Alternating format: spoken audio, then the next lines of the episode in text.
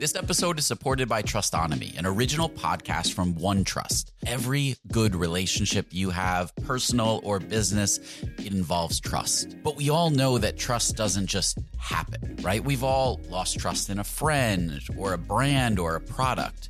Trustonomy is a new podcast that looks at true stories from the past to understand how trust works and what makes it stronger and how to rebuild it when it's broken. Now, you know, I'm a sucker for a good podcast that weaves historical stories and relates it to what's happening today. So I thoroughly enjoyed this Trustonomy episode and recommend that you check that out as well. Search for Trustonomy in your podcast player. We'll also include a link in the show notes. Many thanks to the OneTrust team for their support. This episode is sponsored by porkbun dot com. Porkbun is a refreshingly different domain name registrar that's different from the other ones like GoDaddy or Namecheap. They've got low prices on hundreds of different domain extensions. They've got everything from .com domains to really cool ones like .pro, .dev, .xyz. Every domain name at Porkbun comes with tons of freebies too, like S S L certificate, whois privacy, D N S, U R L forwarding, and hosting trials. Because why pay for things that should be free, right? All these incredible features and tools are backed by incredible support, three hundred sixty-five days a year, and more five-star reviews on Trustpilot from real customers than anyone else. Look, you can get a dollar off your next domain name from Porkbun and see why they're the best domain name registrar around by using our code. Just go to porkbun.com forward slash rocketshipfm24. That's porkbun, P O R K B U N dot com forward slash rocketshipfm24. You'll save a dollar on your next domain. As artificial intelligence continues to revolutionize our world, there's a critical conversation that we can't ignore: A I safety and security. And that's where HackerOne's A I red teaming comes into play, rigorously testing A I models to prevent them from being misled or exploited.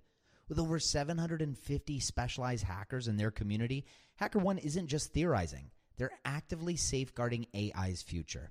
Just recently, a team unearthed over one hundred vulnerabilities in just two weeks. So whether you're at the helm of a startup or steering product innovation at a large organization, it's time to prioritize A I security. Visit HackerOne.com slash AI dash safety dash security.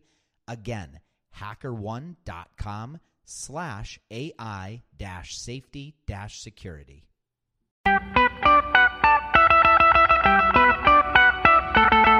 Welcome to the Rocket Ship Podcast. I'm Michael Sacca. I'm Joelle Steiniger. And I'm Matt Goldman. And we're having twenty-minute talks with entrepreneurs teaching you how to launch your product into revenue.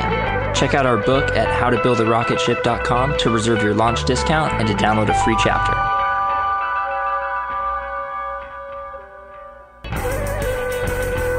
Today on the podcast, we talked with Melanie Gordon, co-founder and C E O of Tap Hunter. She shares their cold calling techniques that they've used to scale the profitability within a year of taking a seed round of funding. She also describes the challenges of selling a SaaS product to non-technical brick-and-mortar businesses and how they've overcome them. CodeShip makes continuous deployment simple and easy. Go to CodeShip.com slash rocketship to get a free trial and twenty percent off three months. We'd also like to thank InVision app. InVision is by far the best prototyping and collaboration tool on the market. Go to InVision app forward slash rocketship to get the starter plan free for ninety days. Welcome to the Rocket Ship Podcast. We're here with Melanie Gordon, the co-founder and C E O of Tap Hunter. Melanie, welcome. Thanks. So tell us uh, the quick overview of Tap Hunter. Yes, so Tap Hunter is really two things. We uh, first are a set of online tools for the bar and restaurant industry to manage and market their alcohol beverage program. And then for the consumers, we have a free mobile app that lets them discover and find all the great new beer, spirits, and cocktails that exist in the world. And this is to go drink it in person or to buy it in a physical uh, Both, store? Actually. Okay. Yeah. It, a little bit more on the, um, the on-premise and restaurant side, but we're definitely starting to put a lot more emphasis on, you know, retail and off-premise accounts too. Cool. That's great. So what made you want to tackle a brick and mortar business uh, or sales business like yeah, this? Yeah, definitely. So the idea was um, initially born just out of a necessity, being in San Diego, which is arguably the craft beer capital of the world. There's a lot here. Mm-hmm. So we wanted to build something that would help us find all the unique uh, new stuff coming on the market. And what we learned pretty quickly was it was all the bars and restaurants and the businesses who were struggling to even figure out how to run and manage a, a great beverage program. Okay. Um, and that's where we, we started to dig in and think about some tools that we could build for them to help them market their, their programs better. Nice. So um, tell us a little bit about your sales. Um, it's obviously brick and mortar sales. What does that look like on the day-to-day basis for you guys? Yeah. So initially, so we're, you know, we're SaaS-based. It's a recurring revenue uh, platform. We have packages that range from twenty-nine dollars up to two hundred dollars a month. And a lot of people said, you're going to have to build a massive outside sales force with feet on the street. A lot of people in the industry, you know, are used to like beer distributors and alcohol distributors. And um, we're just like, you know what? No, we, we got to test this. This is a new world. There's great tools. People are savvy. Yeah. And so we've proven that. We, about ninety-nine percent of our customers, we've sold over the telephone. So can you tell us a little bit more about kind of the nitty gritty of your sales process? Um, I know it's not just picking up the phone and calling someone and calling it a day. Um, what does your funnel look like? And even what tools do you use Um, to keep everyone on the same page with such a big sales team? Sure. So we are really focused on specific markets. So we have three full-time sales reps. They're each assigned three markets so they can call across the country. So for example, one calls into Los Angeles, Houston, and Philly. And we use uh, Base is our C R M. It's been pretty simple Uh, for us to use. And then anyone that hits our, we have a pretty short sales cycle, so we can do one call closes, and the average is around two to three weeks, but uh, we're really pushing for, for a quicker, you know, we're talking to, to, to small businesses, to, to bars and restaurants, um, and chains and lar- larger enterprises, much different, of course. So we're, we're talking about small, small businesses. And we use Base, and then any prospect that hits our C R M gets automatically put into a drip email marketing pipeline. Uh, that is through MailChimp. And uh, so we have Zapier talking to MailChimp and Base. And we have about a ninety-day prospecting uh, drip that just keeps us in front of them. And our open rates on that are pretty crazy. Our, like for the first day, two, five, fifteen, and something else, we're seeing like forty-five percent open rates. Wow, on a cold email. Yes. That's awesome. Yeah. And so when we start discovering a lot of these numbers, for us, I mentioned our, our close rate, our hit rate a little bit, um, is it's a numbers game for us. It's about filling the top of the pipeline as quick as we can. Mm-hmm. So those are some, some of the tools we use and ways that we kind of, you know, push them along along through the cycle. So what is in the drip email? Is it educational uh, content around what you do and why they might need you? Because I could see a lot of um, brick and mortar, you know, bars that aren't really in the whole tech scene, maybe not fully understanding why they might need something like right. Tap Hunter. So the first one is a light intro. Hey, just wanted to introduce ourselves. Who, here's who we are. The next one is here are our top featured products. You know, here are the features that people use the most and why. The next one is don't just take our word for it. And then we send them to our page of our raving testimonials. And then we have a really fun one, one in there that's um, the seven reasons why you don't need Tap Hunter. And it's because you like to email every single one of your customers every time you change a beer. And it's people like respond that. to it. They good. hit reply. And at the end of that email, it says, um, it comes from the sales rep. That is key. So that seven reasons why you don't need Tap Hunter is the subject line. It's coming from Andy, the sales rep. And then at the end of it, it says, do you have time today or tomorrow at three p.m. for a call? Well, okay, but today or tomorrow, what do you mean? It does not matter. People respond and say, yeah, call me today at one wow. or whatever it is. That's awesome. Um, and do the, are the emails designed out like uh, marketing newsletter type emails, or does it look like just a personal note from? They're pure text. Yeah, they're pure text. I think except for one of them has some images of the product, but the rest of them are all text-based. And is it designed at all? Is there like a template that you're using, or there, does it look like a like I wrote the email and sent it? Yeah, some we're trying to get it more and more away from looking like anything of a template, so okay. that they they think it is coming directly from the rep. And um, we're talking about bar and restaurant owners. You know, we we're very techie, and we forget that our customers are not as savvy as we are, which is good. You know, it's good and bad, but it's good in that sense, right? When we're marketing to them, we don't have to overthink um, some of those nuances, right? right? I know when I'm getting an email from the C E O of Kissmetrics that he's probably not really emailing me. But we send out an email to all of our app users after they download the app, and they get an email, and the subject line says, "A note from the C E O."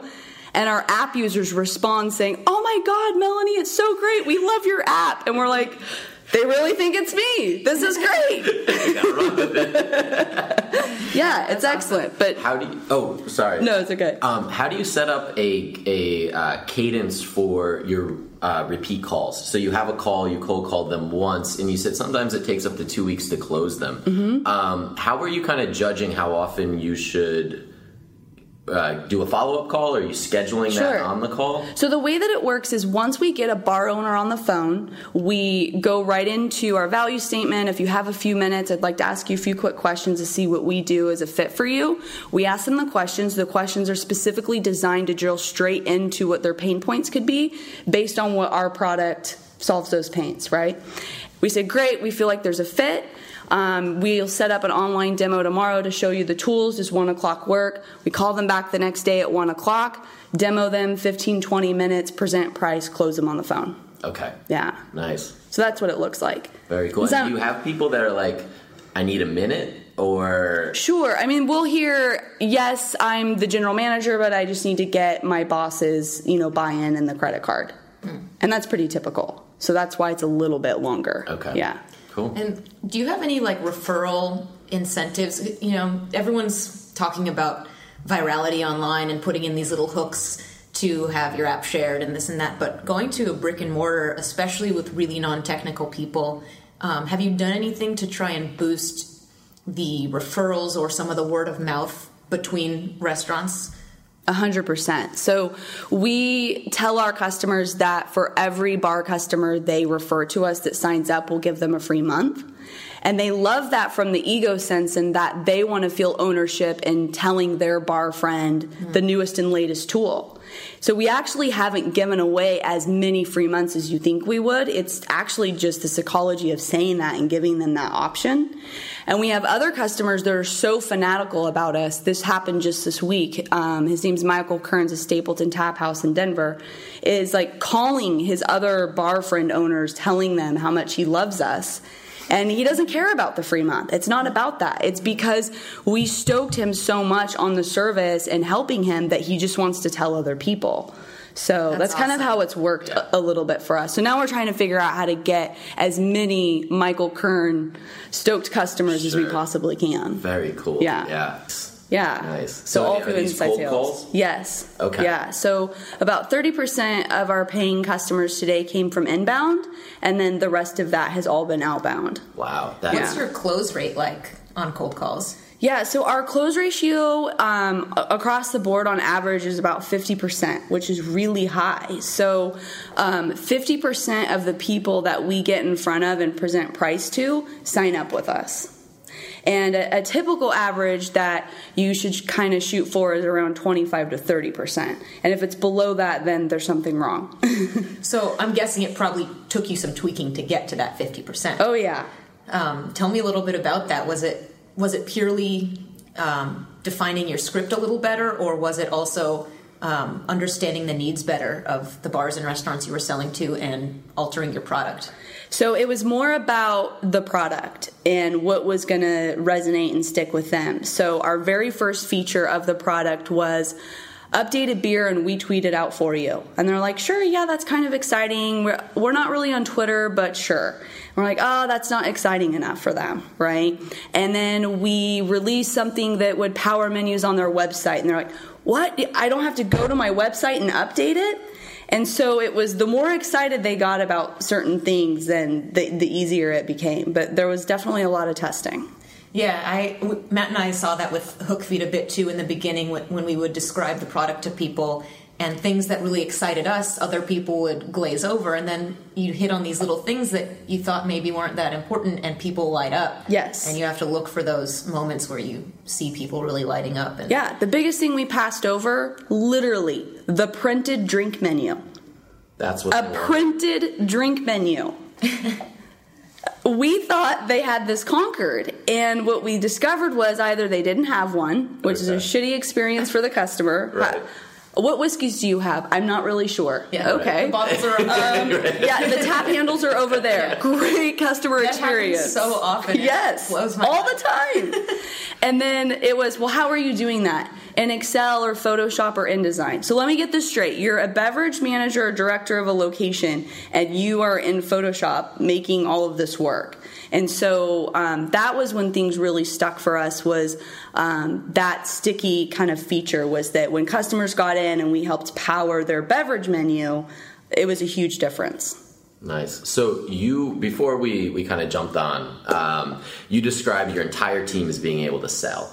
Um, tell us a little bit about how you've been able to, I guess, c- create a culture where that is the norm. Definitely. So we were a sales machine, everyone on the team.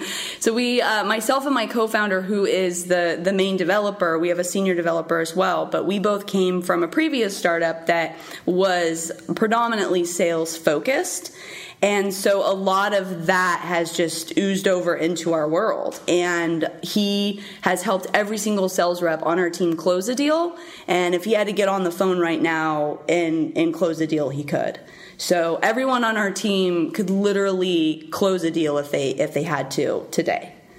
And is that something that's a big part of your interview process when you're interviewing someone that's not really for a sales position? Like, say you're bringing on another dev or someone from marketing. Um, It, it's tough enough to find a good developer. Um, we've struggled finding people, and I've heard it from everybody. So to find a good developer that's also willing or able to get on the phone and sell, how difficult is that?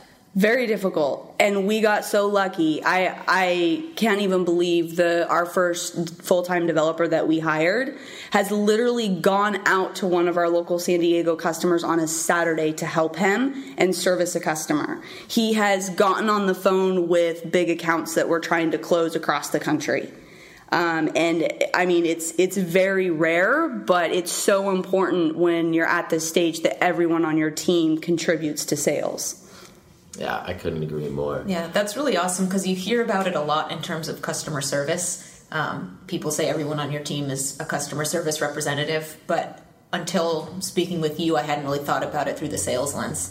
Definitely. And I, uh, the, the sales team, um, sometimes the, they'll forget and, and they'll once in a while kind of remind them, yeah, Mel signed up our first hundred plus customers. Literally, I signed up our, our first batch of customers. Um, and I think for any founders out there, regardless if you have sales experience or not, you should be able to say that. You should be able to look your team in the face and say, I signed up, you know, five or ten or twenty or whatever that number is. Mm-hmm. It's super important. So tell us a little bit how you have funded the company um, up until this point. You have a staff of eight. Eight. So yeah. Tell us a little bit how you got to that point. Sure. So we launched our first products at the beginning of twenty twelve. We bootstrapped the company until the end of last year with our own money and through customer revenue.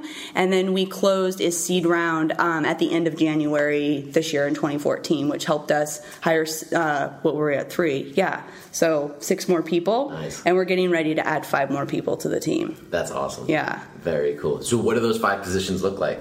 So it'll be three sales reps, a sales manager, um, and what was the, I th- well, designer. Looking okay. for a designer, too. Nice. Yeah. So nice. Four out of five is sales. Yes.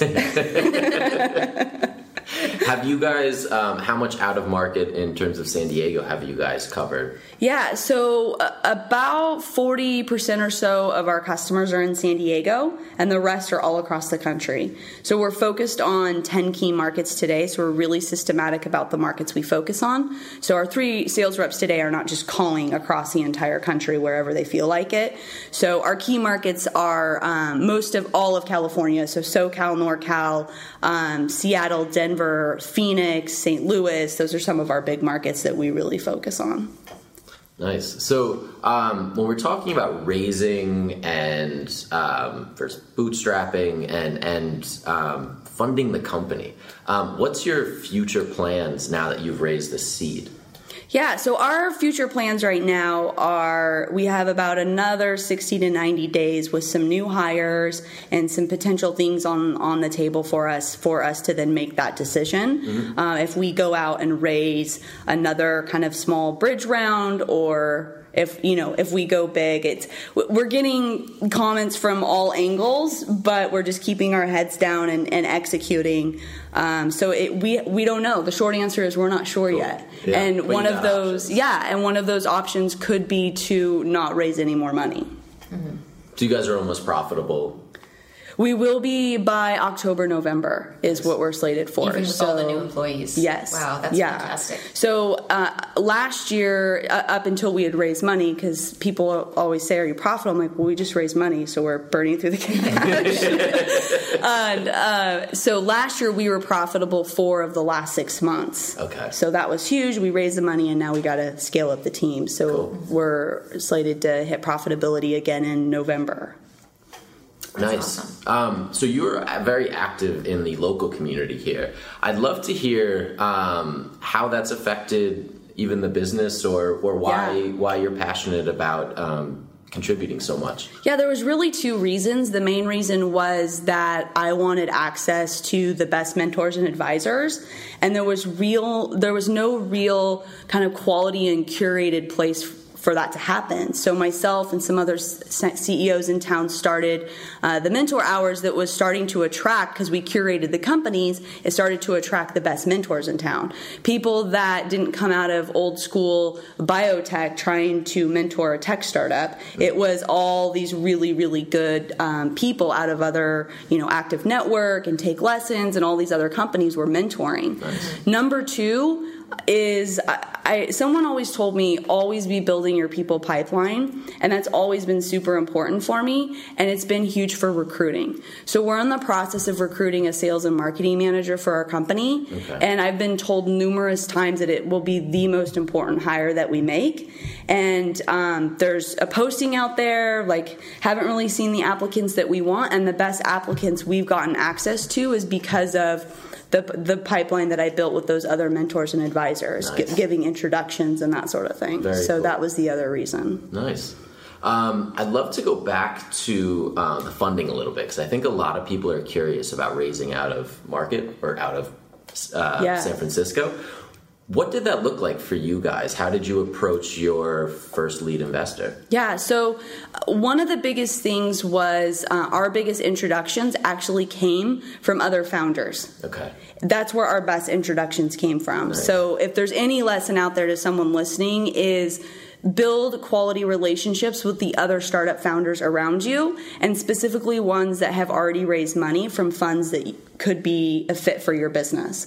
And so the introduction to our lead investor out of the Bay um, came from uh, another C E O that we share an office with. Nice. And were they, they were in here? Yeah. Nice. Yep. Nice. And then the, the seed fund is in San Francisco, and then every single one of our other investors came from angels in San Diego. Okay. Yeah. So you worked the local market yep. after having the lead. Um, very cool. Did that, do you think you would have been able to raise a seed solely in San Diego without the lead coming from San Francisco? I do, and it could have taken longer, or we could have taken more money from that angel, the, that group of angels. Okay. But we were excited to have the, the fund and the Bay on board. They were sophisticated and really helped us kind of just set it up so it was simple and get our show on the road. um, well, thank you for coming on yes. and, and sharing this with us. Tell us where we can keep up with you and Tap Hunter online. Yeah, so we're online at tap hunter dot com. You can follow us on Twitter at Tap Hunter, and download our free app to find out where you can get great beer, spirits, and cocktails. Awesome. Thank you. Thanks, Phil. Thanks.